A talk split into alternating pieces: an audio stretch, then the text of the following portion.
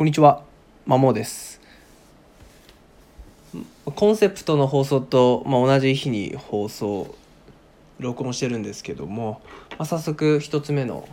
お話をしようかなと思います。えータイトルにもある通り今日は学習習慣がない子は塾に行っちゃダメっていう話です。もう結論通りなんですけども学習習慣がない状態で塾に行っても成績は上がりません、まあ、上がるケースは少ないと思います。はい。まあよくですね、まあ、中学生とかが多い印象なんですけども、まあ家庭学習がゼロ。ゼロ時間。ゼロ分と。で全然家で勉強しないから、まあ、塾に行かせようって親御さんが思って、まあ、無理くり行かされてるケースが、まあ、ちらほらあるんですけど、まあ、大体うまくいかないですね。はい、で中学生って特にまあ男の子とか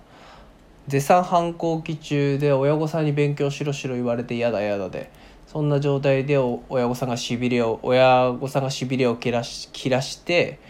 まあ、塾に来るというパターンが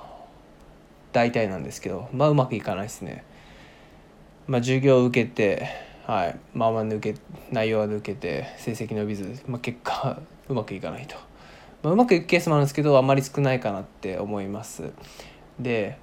まあ私が勤めてるのが個人個別塾なんで、まあ、個別の塾の間のあり方というか活用方法の点でお話をすると大体学校内容を勉強します。まあ、自分で、まあ、まず自学ですね。自学してそれでも成績が上がりきらん。どう勉強していいかわからんと。頑張ってるそういう状態で初めて活用するのが、まあ、塾なんですね。だから別に自学で問題なく成績が維持、まあ、向上しているのであればそもそも塾なんかいらないんじゃないかっていうところです。でそもそも自分でまずやってない。その段階にも立っていないにもかかわらず、まあ、塾を使うのはナンセンスですね。はい。まず学校内容を自分なりに、えー吸収して、まあ、問題を解くなり人に説明するなりアウトプットする。まずそこがないとまあ、塾なは無駄ですね、はい、お金時間労力どれも無駄だと思うんで、えーっとそんな状態で塾に行くのはやめた方がいいですと。じゃあそのかとはいえその代わりにじゃあどうすんだよというところなんでまず家庭内で学習習慣をつける促しというかつけるようにしてほしい。まあ当たり前ですけど。はい。じゃあどうつけるのかはまあいろんなネットとか検索するといろいろ出てきますけど個人的にはまあ2つかなと。ここでは2つ話をします。えっとそれはま小さく始めることと、ま、一緒にやるあるいは親御さん自身が勉強をするっていうこの2つですね。まず小さく始めるに関しては、まあ、いきなり学習習慣がない子に1時間1日しようは正直ハードルが高くてそもそも1時間っていう言われた時点で萎えますし自分で1時間やろうとしても多分できません抵抗が強いで脳の特徴上まあ今あることをそのまま維持しようとするのでまあ要はに脳は省エネなんで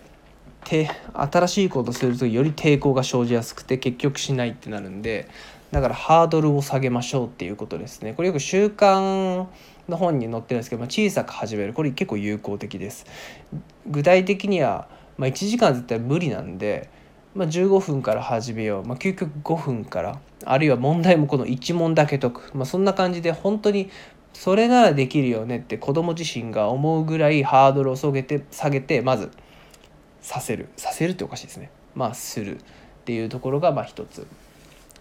だからまあ別に5分でもできたらまあ勉強したことなんでそれを積み上げていくっていう。でそのうちなんかもうちょっとしたいなって感覚が出てくるんでそしたら徐々に5分10分15分まああは30分とかに増やしていくっていうのが一つ有効的なやり方かなと思います。やるのはもう学校の復習ですね、まあ、数学とかであれば授業で解説された例題を、まあ、自分で一人で解いてみるとか、まあ、英語であれば授業で扱った問題を自分で解くとか、まあ、そんな感じの勉強をしたらいいんじゃないかなと思います。で2つ目はさっき言った、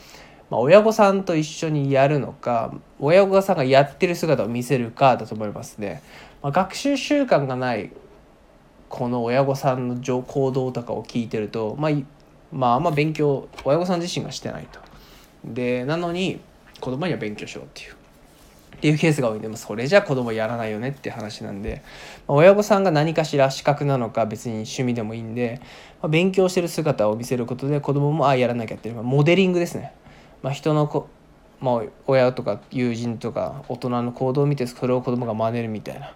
モデリングだったりあとは親子の会話に勉強の要素を入れる。まあ今日どういうことしたの？ああどんな感じだったか教えてよみたいな感じで、まあ、勉強内容を振ってみて説明する機会を作るとか、まあ、それもいいかなと思います。でその場合の注意点としては親御さんが感情的にならない。悪い意味でなんで分かってないのとか。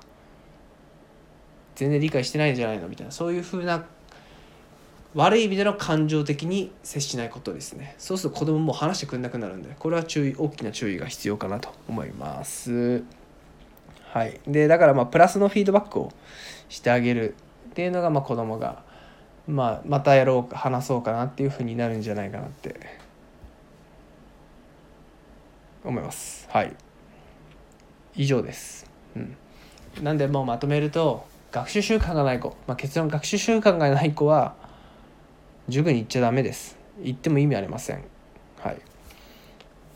だからまず学習習慣をつける家庭内でつけることから始めましょう。でつける方は小さく始めることと親御さんと一緒にやるもしくは親御さん自身がまずは率先炊飯でする、えー、この2点やってみてください。はい以上です。それではまた。